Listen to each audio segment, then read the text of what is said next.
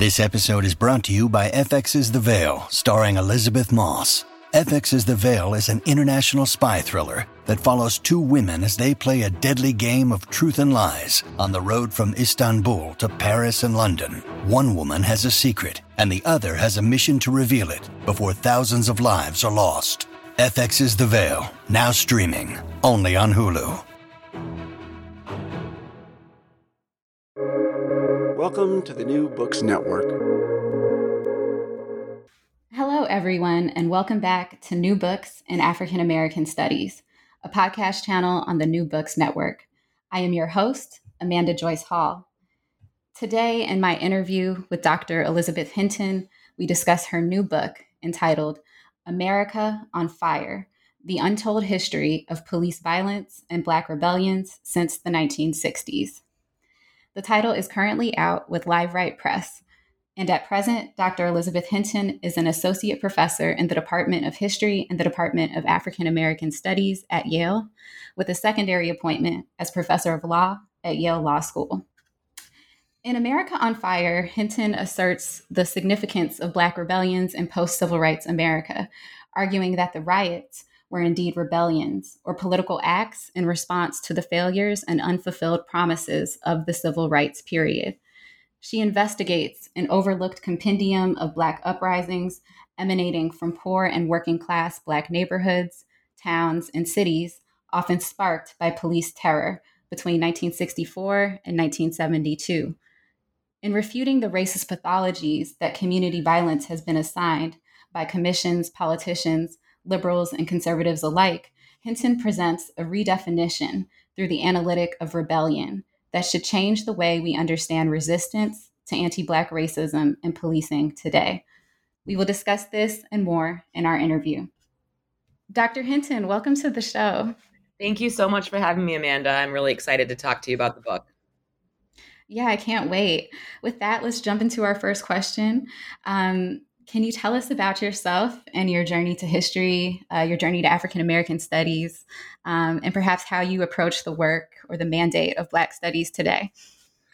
So, I think, I mean, especially as a Black person in America, I mean, history and wanting to know and understand our history and where I came from and the sacrifices that the ancestors made have always just been a part of who I am. I used to listen when I was younger to stories that my grandparents, Big Papa and Big Mama, um, would tell about the Jim Crow South and about um, you know why they came to Saginaw, Michigan um, in the 1940s, like so many others, as part of the the Great Migration and the the white terrorist uh, terrorism that they faced um, in Columbus, Georgia, um, that pushed them to go. And I was just always really fascinated by that. Um, and then, you know, I'm a old millennial. I was born in 1983 and coming of age in the 80s and 90s, kind of at the height of the war on drugs and as mass incarceration was really taking off, just had a profound impact on my childhood, especially seeing the ways in which drug abuse and criminalization and incarceration played out within my own family. Um, and it wasn't until so as an undergraduate, you know, I was really and even you know in high school i was just always really interested in black history like understanding slavery understanding the black power movement. And uh, as an undergraduate i uh, i majored in or my concentration was in uh, it was called basically like the it, it was a focus on it was american studies with a focus on the experience of people of african descent in the Western Hemisphere. And um, you know, this was it was just always where my my interests lied, um, and and trying to understand too the kind of enduring inequality in the 20th century U.S. Um, and but it wasn't until graduate school when I started visiting family members in prison um, so this was in the the mid 2000s. I mean, I think you know, as as passionate as I was about the the kind of rise of policing and especially incarceration um, that I witnessed through my childhood, I still, like so many of us, I think, especially in that period, felt a lot of shame um, about my family who was in prison. Um, and it wasn't until I was in graduate school that I started actually visiting people. Um, first in uh, at High Desert State Prison in Susanville, California, and when I walked into the visiting room, just seeing just generations of mostly black and brown men, uh, you know, there interacting with their kids, undergoing the process of and myself undergoing the process of criminalization that happens when you go to visit someone in prison. It was just um it was just it was really maddening and um and upsetting and also somewhat puzzling to me because this was happening at, a time when mass incarceration wasn't a buzzword. You know, this was in 2005, so well before Michelle Alexander's book had come out and I really wanted to, you know, then as a graduate student at Columbia with all the resources and privileges at my disposal, I just felt like, you know, the best thing for me to do with my work and my research skills would be to try to understand how we got how we got here. Um, so in many ways, you know, the my interest in the history of mass criminalization post civil rights grew out of my own uh, background and experiences. And then also just the gap, you know, at that time, and that I think still exists in the historiography where, you know, we had this, we had a growing and rich literature on the Black Power movement and civil rights organizations in the in the 60s and 70s but we didn't really have a sense of the kind of policies that policies that emerged post civil rights that that um, that in some ways exacerbated inequality or that uh, that brought about different different kinds of racial regimes um, and and I and I saw that I saw I increasingly began to see uh, neoliberal social policy and the rise of crime control policy beginning in the 60s as a kind of bridge to understand those larger dynamics. Right, which is uh, definitely what your your first book, uh, from the war on poverty to the war on crime, um, uh, touches on or is central to it. Um, so, how did you come to write uh, this? This is your second book, America on Fire: The Untold History of Police Violence and Black Rebellion Since the 1960s. So in many ways, you know, this book grew out of questions and research that I did in the first book. I mean, one of the things that I that I argue in the in the first book is that the war on crime was not in response to as the story had been told um, rising crime rates but mm-hmm. uh, but you know the threat of black rebellion i mean again at, at, the time that i that i started doing the research for the book uh, the narrative was that you know that mass incarceration was the was kind of a, or, or crime control policies were an electoral were just an electoral tactic that Republicans used to shore up fears among white voters and being tough on crime kind of you know what was was this uh, campaign thing and that you know the the the kind of aggressive policing measures and mass incarceration were really like the product of the evil Reagan administration and Mm. So, you know, part of the big intervention in the book is pushing us back to the height of the civil rights movement and mm-hmm. uh, and and liberal social policy in the in the mid 1960s. And in mm-hmm. doing so, we see very clearly the ways in which the uh, John, Lyndon Johnson's call for the war on crime and the expansion and militarization of police forces in low income communities of color was very much in response to the threat of black rebellion the threat that the militant um, turn and and kind of the, the collective political violent turn within the mainstream civil rights movement posed to uh, to American institutions. And so, you know, that was a really important uh, framing of the way that I present the history in the first book. And then, you know, when I was doing the research, I mean, I kept on seeing these like rebellions, these acts of political violence continuing into the 1970s. I mean, one of the assumptions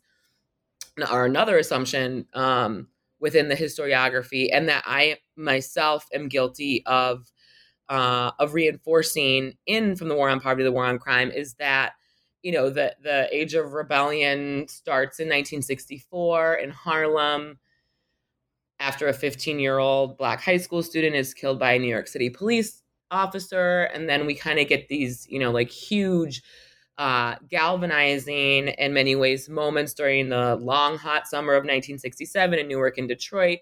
And then a mm-hmm. hundred some cities erupt after Martin Luther King Jr. is assassinated, and that's kind of like the last hurrah of um, of this form of violent protest. And um, and I kept on seeing these rebellions popping up, so I knew that something was going on, and I was interested in that and the ways in which the Nixon administration was was responding to this continued collective violence um, mm-hmm. didn't couldn't really include it in the book.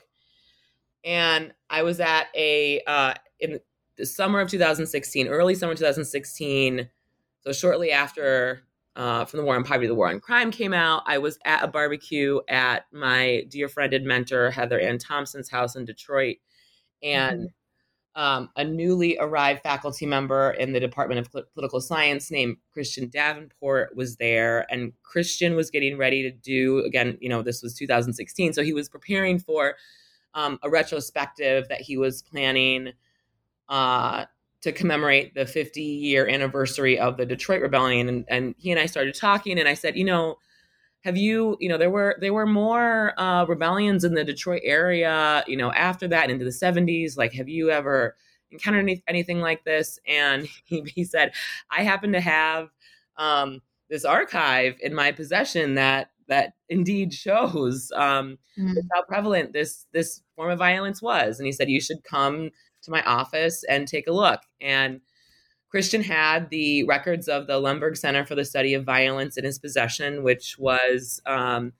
a research think tank that formed shortly after John F. Kennedy Jr. was assassinated, and the and it was housed at Brandeis. And the Lemberg researchers basically conducted quantitative uh, studies and oral histories, but mostly um, gathered local newspaper clippings from you know small and big and mid-sized and rural um, mm-hmm. cities across the country documenting all kinds of forms of violence in the United States um, through the 60s and early 70s. So not just Black rebellions, but also um, student protests, the anti-war movement, labor violence.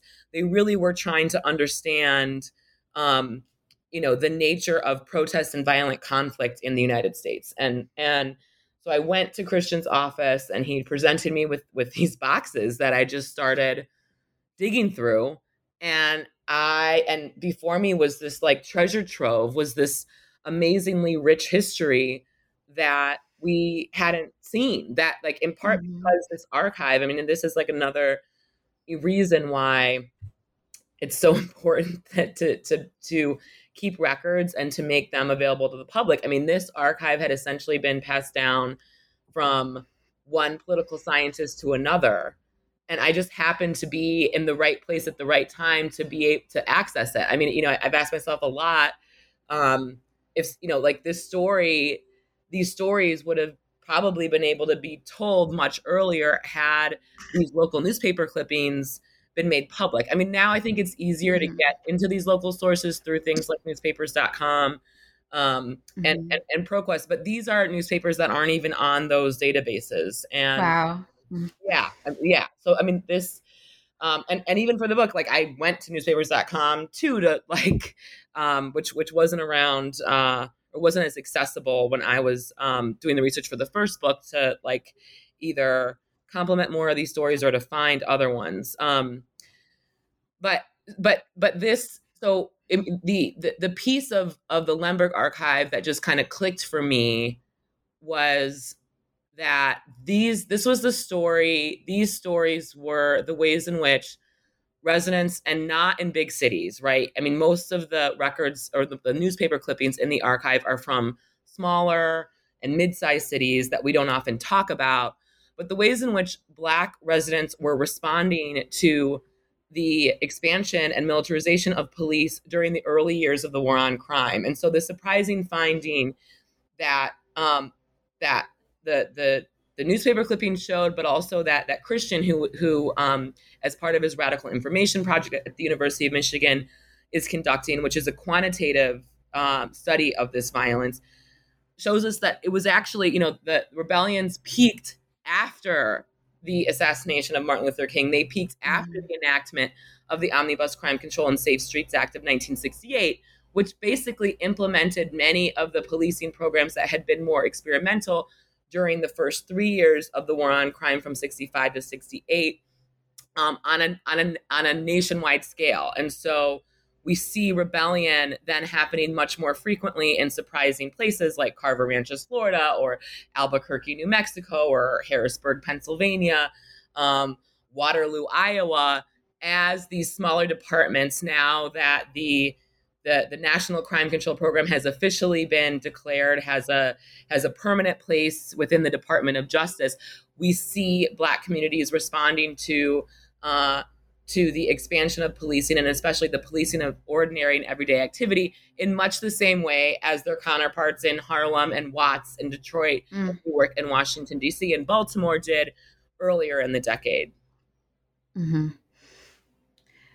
And yeah, so and really giving us a, a, a, more national story or a more capacious, capacious national story. Um, so, what can you, let's go back to this treasure trove.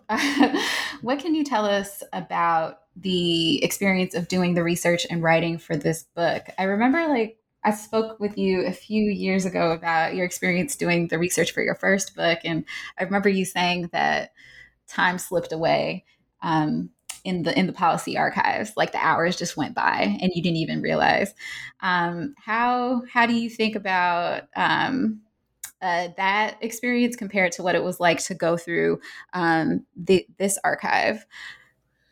That was a very so you know the research for the first book came from the white house central files of uh, or the bulk of the primary sources the, the, central files of every presidential administration from kennedy through reagan. And um, I think, you know, I mean, and that was at the National, you know, through the National Archives and a much more traditional archival research experience where, you know, I went um, relatively slowly. I worked with archivists. I was declassifying documents. I was, I was discovering and uncovering a new narrative um, and working with sources. I mean, I guess, you know, similar to um, the Lemberg archive that, that hadn't been used before. Although, like some of the Nixon sources I used um, at that time were were completely um, untouched. The Lemberg ones had been, you know, shared among a, a small group of of researchers. I think the the nature of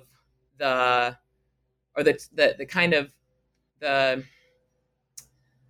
the kind the types of documents I was using were also very different, right? Because I'm in in the with the federal, you know, with the federal archives, I'm using um, memos and policy reports and notes that people are writing to each other and trying to construct a narrative through that. Um, and then with the Lemberg, I mean, I'm primarily using newspaper accounts, so I'm having so it's a different set of i mean it, you know it's, it's like what's getting left out of these memos what's going on behind the scenes how can i read um, you know the the kind of the way that racism is operating here between the lines versus like how how can I piece together understand a story um, that's being told or being filtered through reporters and how how can I then um, try to reconstruct what's going on uh, through their bias. I mean, you know, in both cases, just like just like for all historians, we're kind of limited by um, whatever like scraps of um, scraps of information or or the the people who are constructing the documents that we're using you know what they choose to share but there's definitely something different about trying to make sense of the of a newspaper account and trying to weigh you know what's there and what's not versus a a, a policy document especially um, among people working in a presidential administration. I think, you know, because the the the primary difference too is that the newspapers themselves lend them lend um, lend themselves much more to a, a straightforward narrative. Um, whereas the policy documents, you know, there are details provided in the articles um, in the Lemberg archives that are not in the, um, of course, in, in the White House Center files, like what people were wearing and and and what streets looked like, and and and rich quotes from um, from actors involved that that I think help to create um, a really compelling narrative, but but also then obscure some of the um, the larger kind of socioeconomic factors that might be more might be easier to grasp in a um, you know in a, in a, in a policy based archive. Right, right.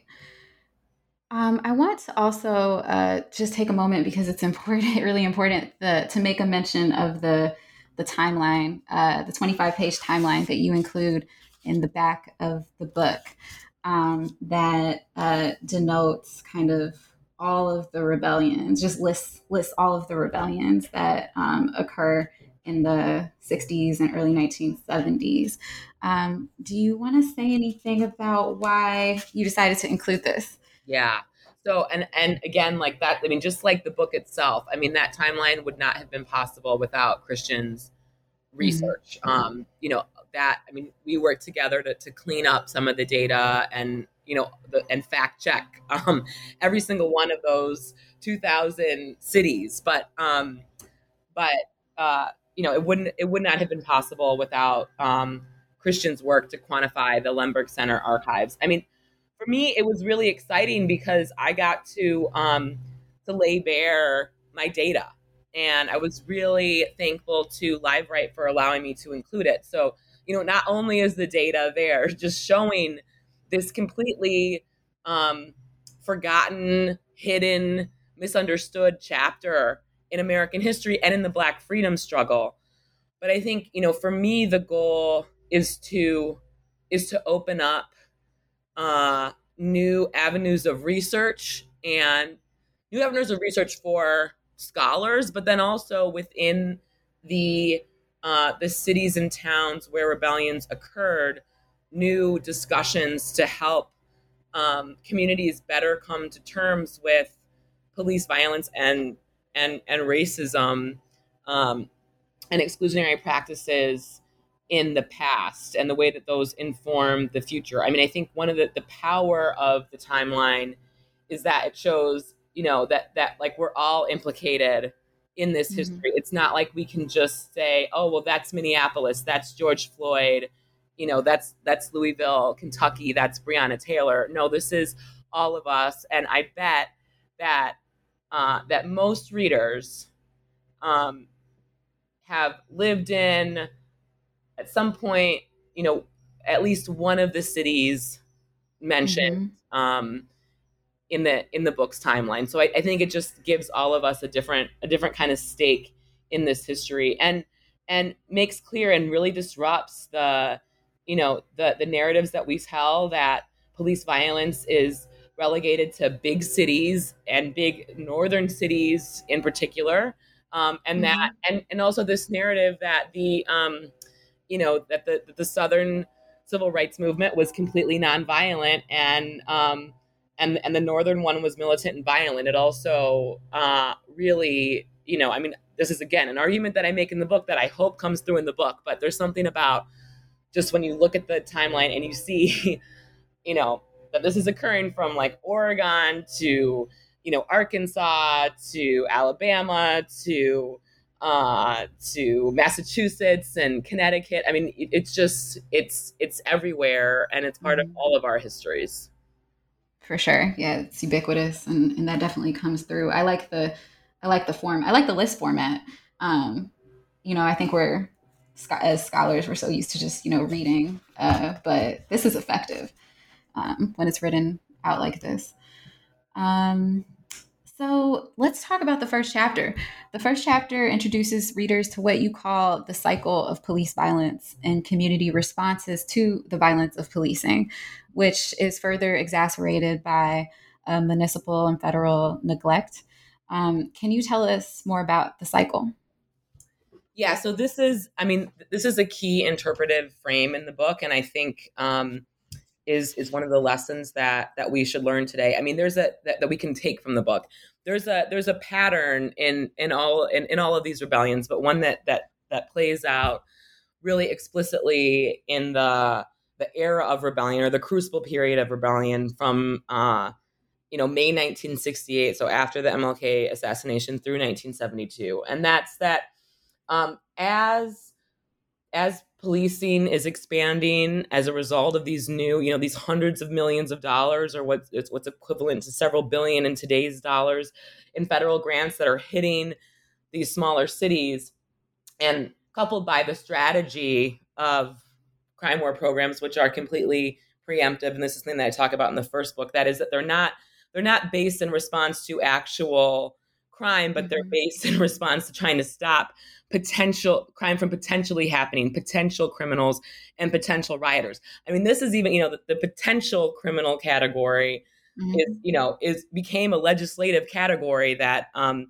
that that lawmakers uh that, that that steered lawmakers strategies for the war on crime from the Johnson administration onward. So, you know, here you begin to see the the kind of policing of ordinary everyday activity. A group of kids uh, playing in a park and and getting arrested. Police officers intervening to try to break up a fight among a group of of teenagers. Um, parties in black neighborhoods and especially at housing projects getting broken up by police and residents clearly experienced these interventions as as violent um, and responded to this these acts of policing, these acts of police violence, not by saying, "Oh, you know, thank you for helping to keep our community safer. Thank you for arresting um, a group of, of 12 year olds for seemingly no reason." They responded to these acts of police violence with, with violence, and usually mm-hmm. this involved initially. Um, I mean, the vast majority of rebellions during this period initially began with with people throwing rocks and bottles at police. And of course, police were mm-hmm. outnumbered um, in these situations. And so when the rock and bottle throwing phase began, they would often retreat and then call for backup. And then more officers would arrive on the scene, um, usually with it with the new uh, military grade uh, riot gear and weapons um, funded by the federal government. And as the police retreated, more residents would come out and the police would then, you know, start tear gassing or beating people, and residents in turn would tended to respond um, by attacking officers back, or sometimes, you know, the the rebellion would um, draw in, you know, more members of the community. If they if it started out with like ten kids, then it could quickly escalate to fifty or hundreds of people. Um, and depending on the the, the police response, then uh, could then escalate further into burning buildings and institutions and um, and looting stores. And the police would tear gas people, beat people, make mass arrests, and impose curfews.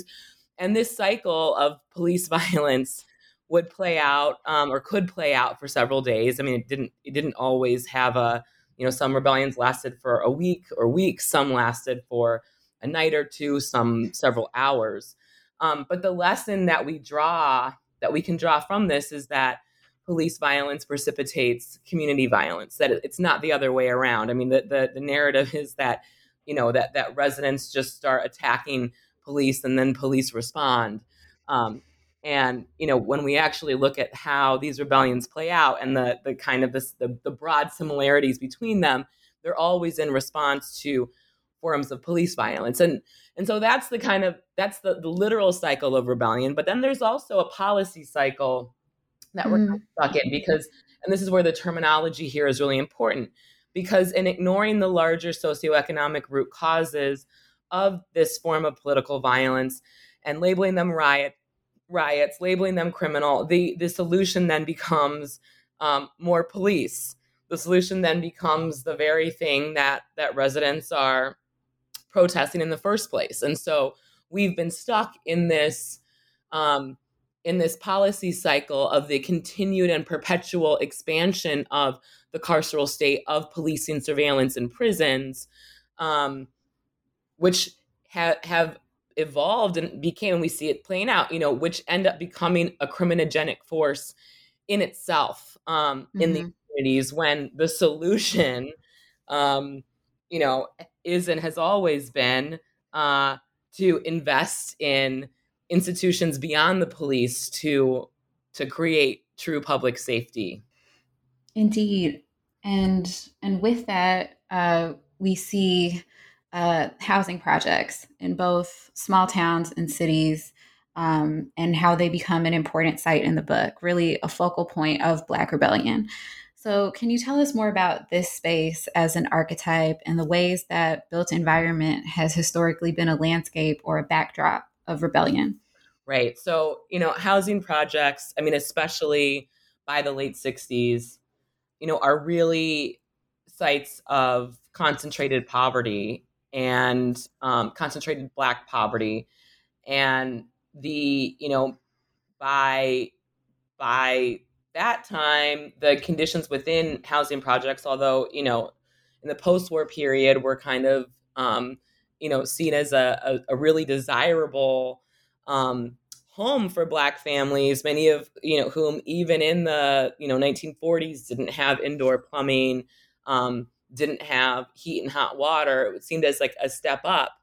But you know the, the kind of combination of um, neglect on the part of housing authorities coupled by uh, continued uh, socioeconomic inequalities and racial discrimination you know really turned housing projects into a um, a hotbed of, of of poverty and a space that could be um, both easily policed but also conducive to collective violence.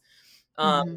You know, one of the things, and this is kind of flashing forward, but um, you know, do I, have been on a number of ride-alongs with um, with Los Angeles police officers, and you know, one of the things that they do on the beat, those those in South LA, is like they'll just show up to housing projects. You know, they'll just drive mm-hmm. up to mm-hmm. housing projects because they know like that is a site. If they can't, if there's not a call, if they can't find someone, that's a site where they know poor Black people live. Again, where there are likely to be potential crimes happening or potential incidents of violence um, happening, and mm-hmm. the the unique design of housing projects themselves. I mean, the the, the alleyways, um, mm-hmm. you know, mm-hmm. high rise projects like in Chicago, for instance, um, in the Robert Taylor homes in Cabrini Green. I mean, when officers showed up in the courtyard, um, people, snipers, um, could and d- did, you know, shoot da- shoot at officers from their windows, saying, you know, we don't want you policing our community. Um, one mm-hmm. one really interesting story emerged in Stockton, California, um, where I've also done a great, a good deal of research and um, have have worked with the police department doing ride-alongs and other things there. Um, but in in July 1968, residents after a um, a house party in the in the housing project was broken up, ended up essentially kidnapping um, two police officers in the community gymnasium leading to several nights of rebellion and the burning of a police car. Um, mm. But but housing projects in particular, I mean, I, I just think are are such a are such a symbol and a site um, where you know police officers know um, that that they they can surely make arrests, that they can they can effectively surveil and monitor um, groups of of black residents and and they're also i mean especially you know by the by the late 1960s just profound uh, symbols of of of racial inequality and um, mm-hmm. and and socioeconomic disparities. Absolutely. Um, let's turn next to vigilantes. Um, and you have a chapter that uh, conceptualizes vigilantes beyond the lone wolf vigilante um, and in terms of the individual framework we think of it in today. Um, you resituate readers in an evolution of white supremacist groupings from the white mobs of the early 20th century who led racial terror and lynchings Um, and you examine these post civil rights formations, um, such as white supremacist community organizations that wage war on Black residents while defending and building alliances with police. Um, can you tell us about this and how Black residents responded? Yeah, so I think one, you know, one really important dynamic that's also happening, um, you know, in this kind of civil rights, post civil rights period is that the police are increasingly, as as as American policing expands, police forces are increasingly assuming the previous functions of the white mob, and mm-hmm. white supremacist organizations are also evolving. Um, you know, from the uh, the the lower class people who are typically associated with like Klan membership to a more like genteel um, group that's that's now uh, kind of harboring uh, white supremacist organizations in many towns and not just in the southern states but um, but in the north and the midwest and the west as well. So so you know white supremacy becomes more entrenched within the kind of political and economic establishment in many cities. And um, and and also you know as you mentioned deeply entangled as it has been historically but deeply entangled with the police. And and in the places where um, this relationship between the kind of white establishment white supremacist organizations and the and and law enforcement was particularly acute is where we see the most uh, kind of destructive and dramatic uh, rebellions. So, you know, one is in um, York, Pennsylvania, in uh, mm-hmm. in 1969, uh, which which is you know arguably the most destructive um, uh, rebellion of of the era, given the size of the community, where essentially the police department um, handed out bullets to various uh, white power gangs in the city who terrorized the black community of York um, for for two weeks, and the city essentially broke out into um, into severe racial conflict um, uh, during during that that summer. And then the longest mm-hmm. uh, rebellion itself happened in uh, a small town called Cairo, Illinois, at the southernmost tip of um, of the state, which you know might as well in many ways, even though you know it's it's it's it's it's a city in Illinois, but it might as well have been the South. And essentially, um, the you know black residents in the town were just were there are about three thousand uh, black residents in a town that was just over six thousand people, and essentially, um, you know the the white power structure was deeply implicated in in uh, the white vigilante groups and deputized thousands of white men to uh, inflict various acts of, uh, mm-hmm.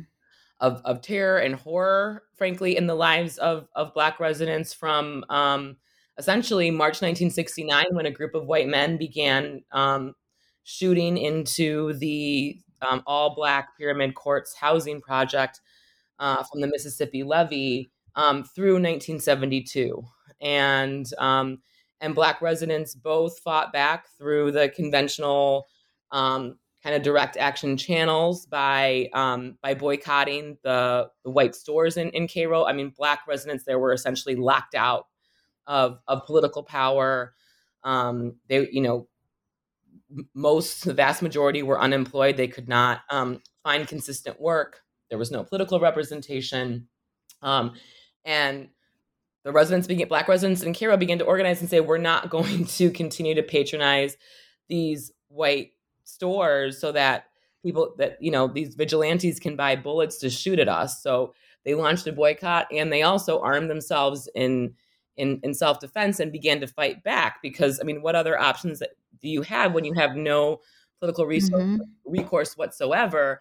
And you know these white vigilantes completely supported by you know the political and economic institutions of the city are literally you know shooting into your apartments every night and you have absolutely no protection and the Cairo story is one that weaves um, you know through many chapters of the book and i think is mm-hmm. exceptional in many ways because of the violence um, but also you know is is a warning to all of us about the the, the the ways in which you know racism that that white supremacy or that white supremacists um, the lengths that white supremacists will go to preserve their power and mm-hmm. um, and and kind of the, the, the way that racism works in America because rather than give give any concessions to the black residents of Cairo um, mm-hmm. the the, the white establishment essentially decided to let the political and economic infrastructure of the town completely collapse. I mean, the boycott was successful in closing, um, you know, 17 of the white-owned businesses in, in the in Cairo's downtown, and anyone and everyone who could uh, who had the means to leave Cairo did.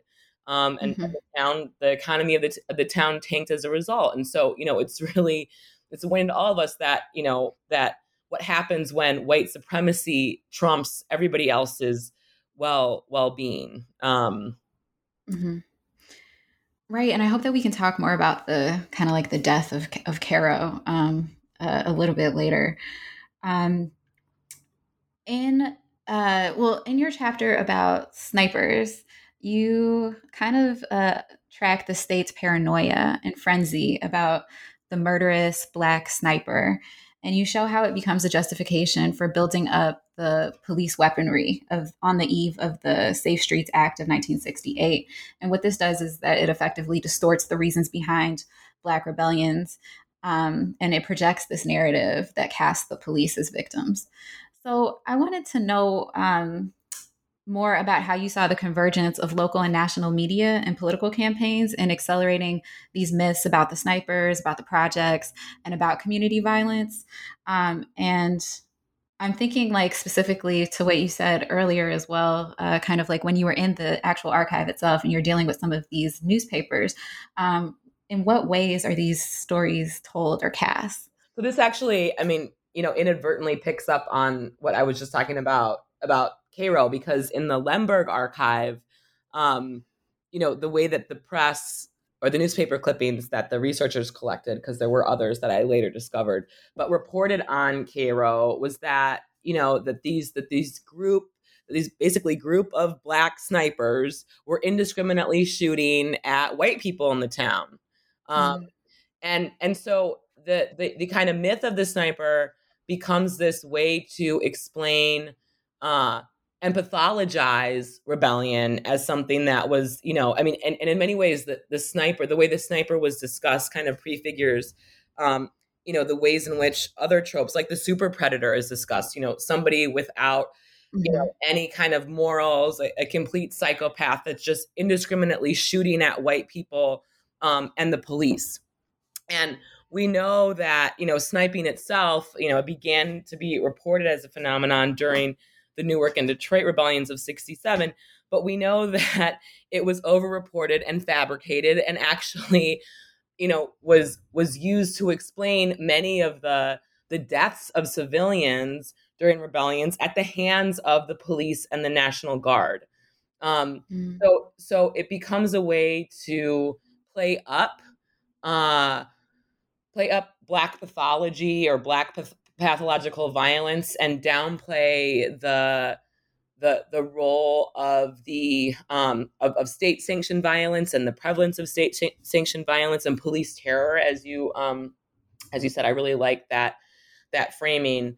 Um, and it also yeah I, sorry I completely lost my train of thought there. Oh yeah no it's just on the on the ways that some of these events are portrayed and in in the media, um, just feeding the pathology. Yeah, it becomes it becomes the idea of the sniper becomes a real, uh, you know, as I write in the book, like the boogeyman of of mm-hmm. imagination, and um, and is also you know very much tied into um, the black soldiers returning from Vietnam. I mean, I think you know the, yeah. the, the the connection there between the violence in Vietnam and the violence at home um, is very strong and is, is a kind of trope that, you know, this idea of the sniper would not necessarily be, or has not been, right, part of um, part of of the way that we talk about um, so-called riots um, mm-hmm. Yeah.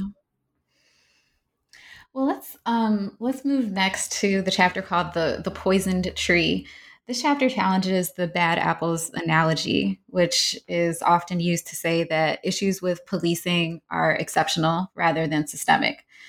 Um, and what we see in this chapter, and actually through, is a theme throughout all of the chapters, which is, you know, the, uh, all of these Black communities are uh, being terrorized po- by police, um, and they're exhausting all options available to them. They're engaging in boycott, nonviolent protests, civil council advocacy, and so on. But none of these efforts prevented um, the episodic police murder of Black people, um, which caused the communities to continue rebelling. This is the cycle. Um, so, can you talk to us about one of the overarching themes of this book, which is the necessity of violence to uproot the system? Yeah. So, this is, um, you know, I think this is a, a kind of key thing that. Uh, that I think that the archive and, and that the book really helps us understand, and that's of course the the shift between or the shift from um, nonviolent direct action protests within the mainstream civil rights movement to the politics of self defense after Martin Luther King Jr.'s uh, assassination as being the the kind of guiding principle of um, of Black protests, and I think especially for young people. Um, you know what this history shows is that rebellion was the most widely adopted form of protest, and mm. you know the the kind of generational transition here is really important because you know young people had watched uh, the civil rights movement unfold with great promise. And, you know, by the end of the 1960s, for many, I think, especially for, for, for poor Black people, conditions had changed little. And despite the mm-hmm. commitment to nonviolence, um, you know, that the changes did not come. And, and, and many communities felt they had no other recourse but to turn to violent tactics in order to um, to make a change. I mean, in, in in nearly every city where rebellions occurred, it's not like this was the first form of protest. So rebellions again came after, um, you know, nonviolent direct action demonstrations. They came after lawsuits. They came after petitions. They came after communities calling for the firing of police officers who were particularly brutal with no implementation.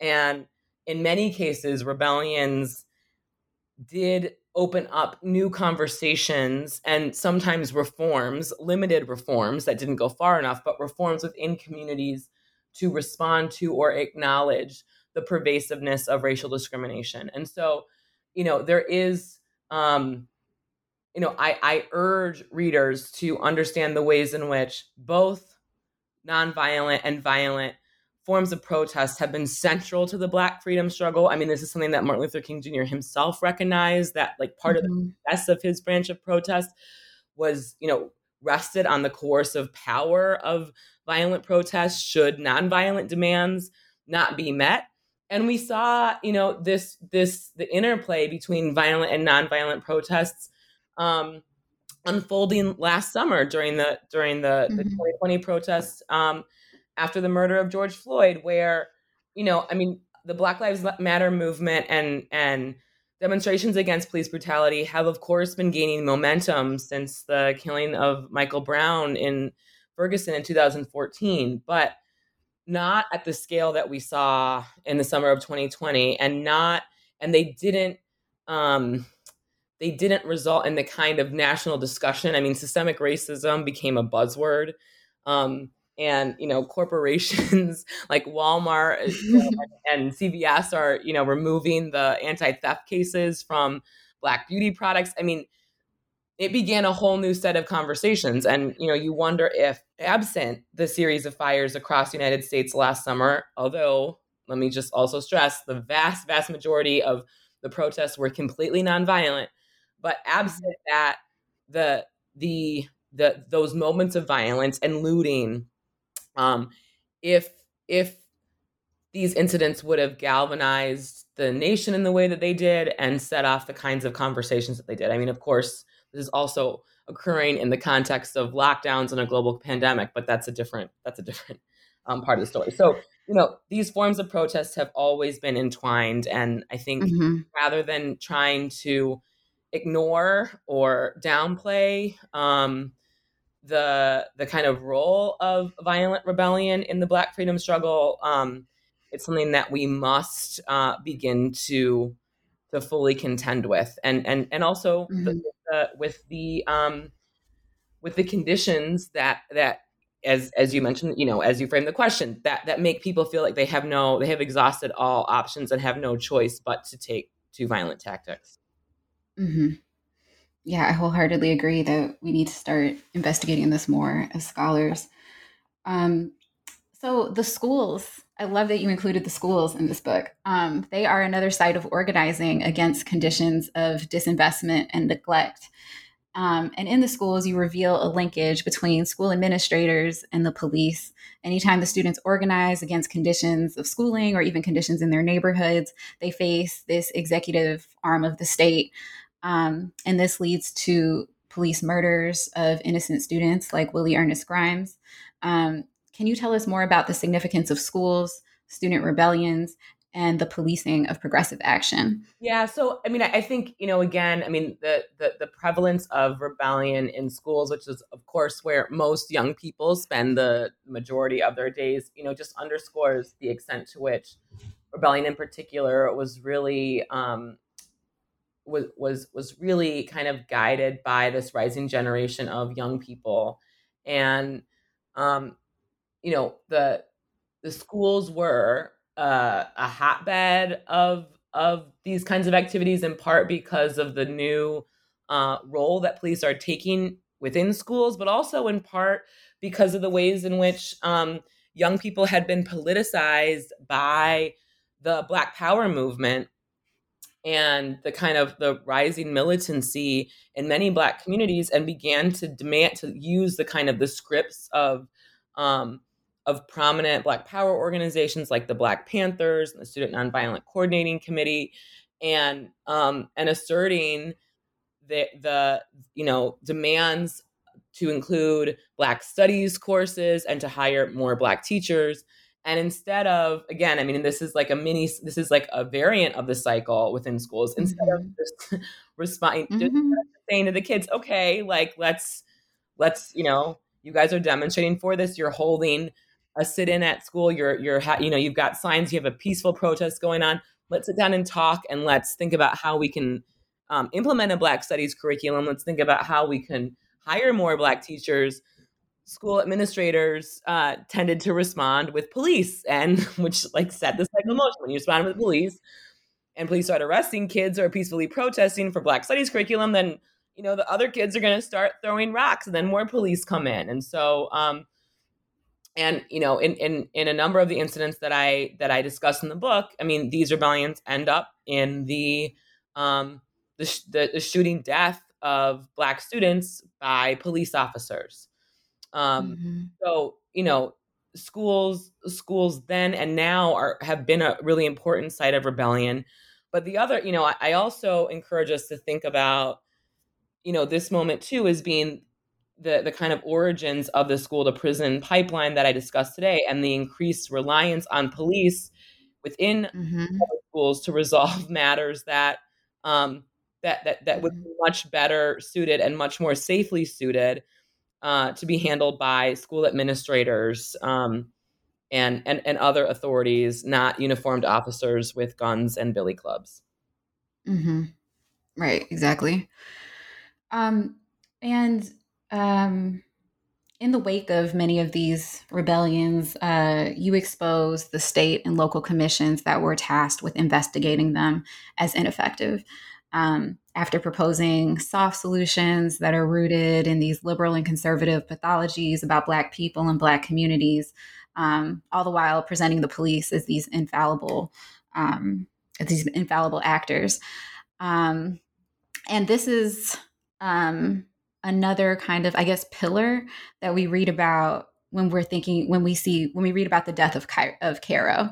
Um, and so I wonder if you could speak a little bit more about that, the commissions, um, and what re- what you want readers to take away um, from those type of investigative uh, I guess, committees. Yeah. So, the, I mean, the most famous of which, of course, is the National Advisory Commission on Civil Disorders, or the Kerner Commission that Johnson called during the uh, the Detroit Rebellion in '67. And mm-hmm. you know, I mean, they are, of course also fo- follow this kind of pattern where you know, from the Kerner Commission on down, following rebellion, a group of uh, you know, a liberal commission would come in and investigate the causes, and like the the Kerner Commission, um, you know, identified the structural factors, the lack of um, housing, uh, educational opportunities, jobs um, in these communities that were the root causes of rebellion, and and yet the you know at the the, the end result is always always ends up being the recommendations around police reform.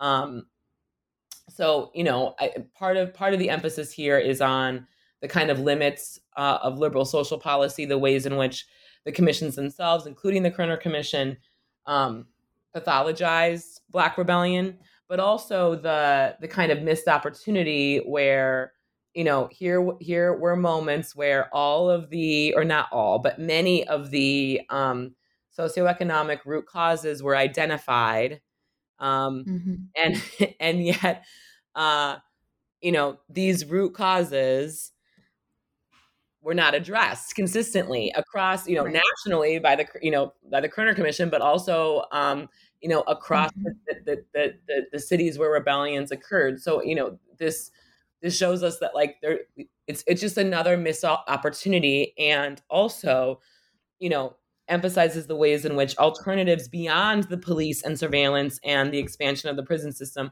were consistently presented to mm. policymakers at all levels of government. And yet, you know, the response to this political protest is always, you know, policing is always better policing, is always um, the reform of the police department, is always a, a symbolic community relations unit, is always calls for better training. I mean, it's the same thing that we are still seeing today. And so part of this history of these commissions just underscores that we must move beyond police reform. That police reform is mm-hmm. not going to be enough to prevent police killings or rebellions or you know the fundamental inequalities that structure American society in the future. Um, and you know the last thing we need is another commission to, mm-hmm. to investigate what happened. I mean, I think you know at this point, um, these types of commissions are um, are are just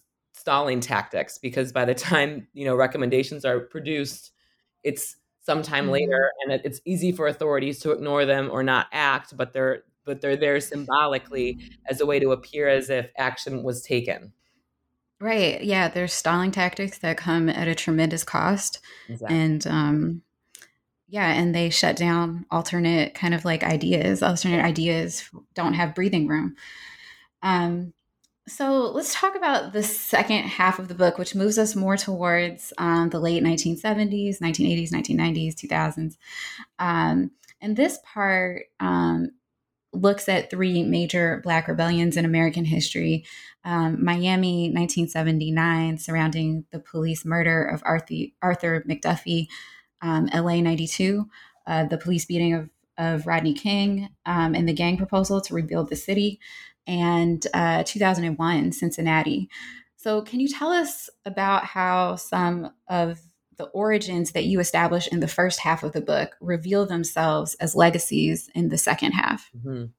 So, there's one. So, you know, I, I think for, for whatever, and I think this this is like part of the question. You know, rebellion begins to decline um, in you know in the mid 70s, and I think part of this has to do with you know expanded political representation uh, for for black people you know again whereas in the late 60s mm-hmm. and early 70s um, people didn't see themselves in government and by you know like 1971 the congressional black caucus forms as a result of you know the this younger generation now being a voting age and the voter registration drives the civil rights movement we get the, the you know the largest push in black representation at all levels of government um, since reconstruction. So i think that helped. Um, i also think that you know that mass incarceration the rise of mass incarceration itself of course by the mid 1970s the prison population has has transitioned from being majority white to being majority black and brown for the first time in us history. And just the um, the you know, general the, the stakes of rebellion and getting arrest and all of the draconian sentencing provisions that are being enacted at the, the at, again at all levels, um, um, you know, make the stakes of rebellion itself um, even higher. And you know, the the young people who uh, had previously steered rebellion are increasingly finding themselves um, locked up. So I think right. that's part of it, and and that you know the policing of ordinary and everyday activity um, that was, you know, contested um, so forcefully in the late 60s and early 70s had become bitterly accepted as just part of of of of everyday life in in in targeted low income communities of color. And so beginning with Miami in 1980 and for the remainder of the 20th century and today, you know, rebellion begins to occur in response to exceptional incidents of police violence or miscarriages of justice. So, you know, Miami in 80 and, and LA in 1992 are not in response to, uh, you know, the the the killing of um, of Arthur McDuffie itself or the um, the beating of Rodney King, the first viral video, but the acquittal of the groups of officers um, for those acts of police violence, the perceived miscarriage of justice. And of course, mm-hmm. these rebellions are not just about that incident, but about, and you know, this is just, I discuss this in the book, but about a series of injustices and and and forms of police violence experienced in the everyday over time that somehow just kind of coalesce through um, through a moment. I mean, we similar to what we saw um, with with with George Floyd in uh, in in 2020. Um, and Cincinnati, uh, you know, also in 2001, which I see as really a, a transition from the the kind of um, late 20th century rebellions to what we began to witness in Ferguson in the 21st century. But um, mm-hmm. it happened in you know after um, a 20 year old black man named Timothy Thomas was killed by a Cincinnati police officer, and Thomas was the 15th uh, black man to be killed by the Cincinnati Police Department in a five year period, and you know the lack of accountability for his um, his his egregious and blatant murder, blatantly unjust murder, um, tragic murder, just you know brought the community uh, to a tipping point. Mm-hmm. Um, well, I want to ask you about the conclusion.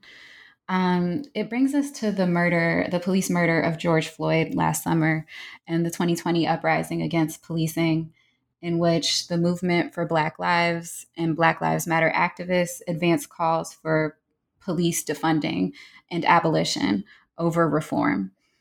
And in your opinion, what is the import and potential efficacy of these solutions? And in this regard, what can we learn from your book about the paths not taken? Yeah so i mean i i really hope that my um that my book can can help contribute to these discussions. I mean i think both the books i mean one of the things that that my research shows is that you know embracing police and surveillance and incarceration as the policy response to manage um, the material manifestations of poverty and racial inequality as they appear through crime and social harm or violence has been one of the biggest domestic policy failures of the late 20th century. I mean, or maybe even um, of the in, in, the history of the of the United States. Um, mm-hmm. you know, investing in in the carceral state at the expense of social welfare programs, jobs, educational opportunity, access to decent housing, um, has not worked to keep our most vulnerable communities safe. It has created dynamics where uh, where police officers and the residents that they are um, charged with patrolling both um, see each other as the enemy, which leaves communities um, and officers themselves less safe.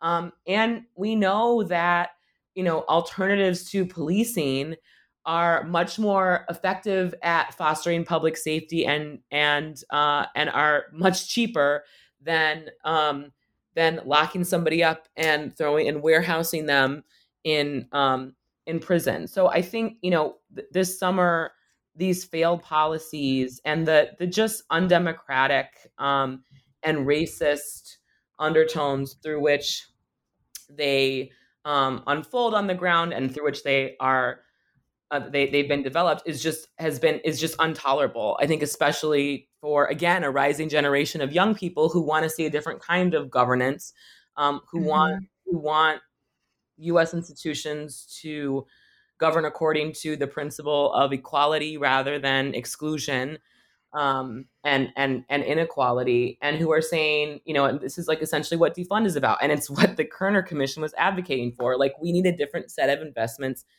police, you know, the the kind of continued reliance on police hasn't worked.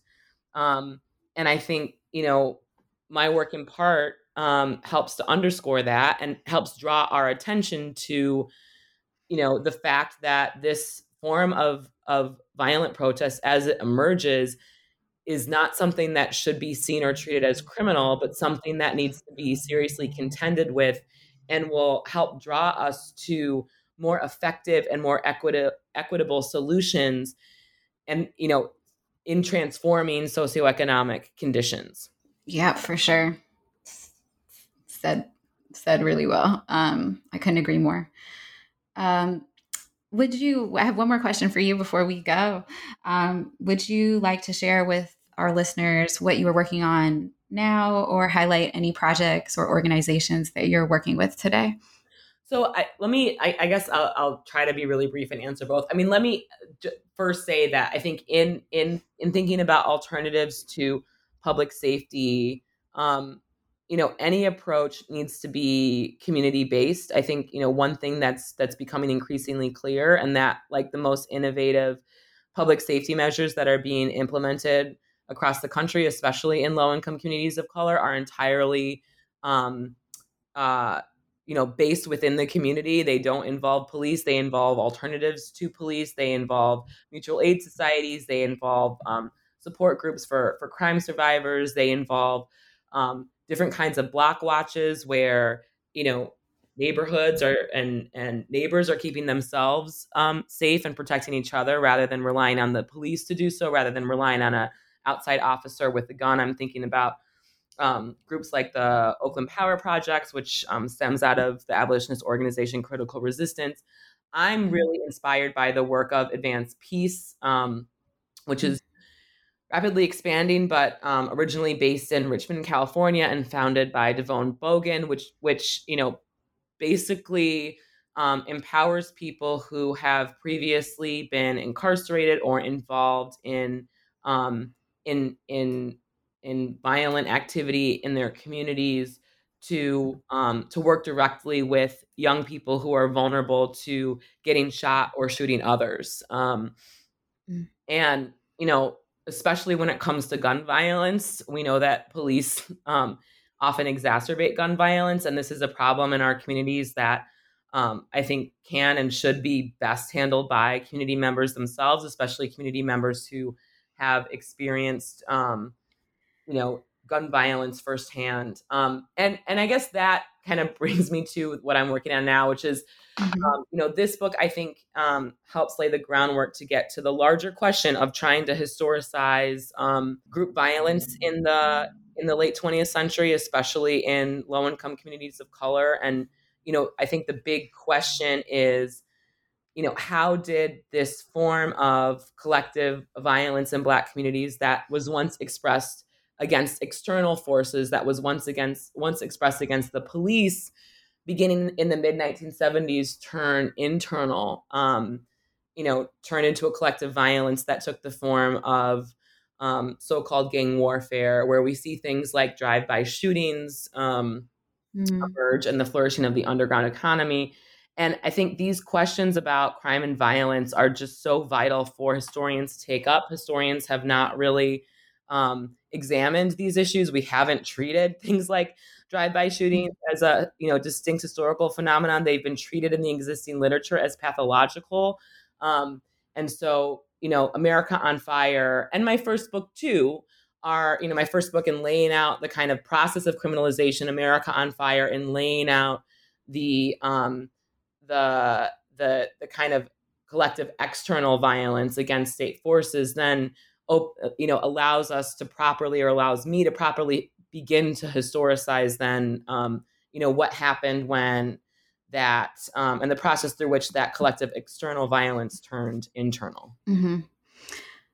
I mean, that sounds like a most necessary um, and important project. Um, so thank you for sharing that with us, and I hope that we can get you back on the show to talk about it when when the time is right. Um, would love to. But for now, yeah, for now, Dr. Hinton, Hinton I want to thank you for um, being on the show today and for speaking with us about America on Fire, the untold history of police violence and Black rebellions since the 1960s. Thank you so much, Amanda. It was great talking to you, and I appreciate you engaging my work so deeply. My pleasure.